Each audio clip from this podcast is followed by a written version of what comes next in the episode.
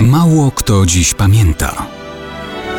Datownik historyczny prezentuje Maciej Korkuć.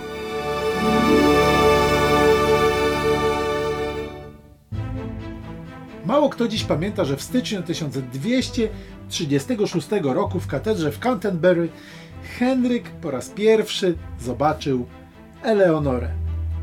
To oczywiście nie był pierwszy lepszy Henryk.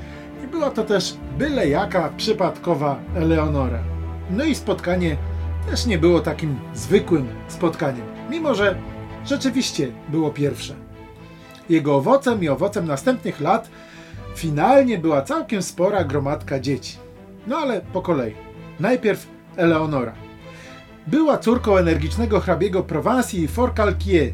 Wszystkie jej siostry zasiadły na królewskich tronach. We Francji, w Niemczech i na Sycylii. Ona nie mogła być gorsza. Z tego właśnie powodu trafiła do Anglii.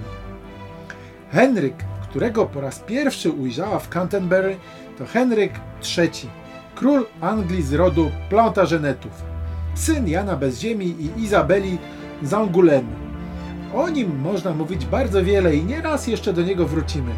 Jednak, kiedy piękna Leonora zobaczyła go po raz pierwszy, zachwycona pewnie nie była.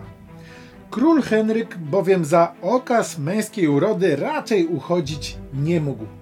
Ponoć był niskiego wzrostu i krępej budowy ciała. Może nie był tak niski jak Lord Farquaad ze Shreka, ale za to coś z jego okiem było nie tak. Opadała mu bezwiednie lewa powieka. Ale Eleonora jednak nie przybywała tam szukać mężczyzny marzeń, ale zawrzeć związek małżeński. Tak też się stało na owym pierwszym spotkaniu w katedrze. Wszystko było wcześniej umówione i zapięte na ostatni guzik. To też uroda urodą, a tron tronem.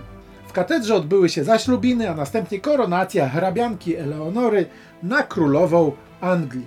Takie to było pierwsze spotkanie nie pierwszej lepszej Eleonory i nie byle jakiego Henryka w zupełnie nieprzypadkowo wybranej katedrze.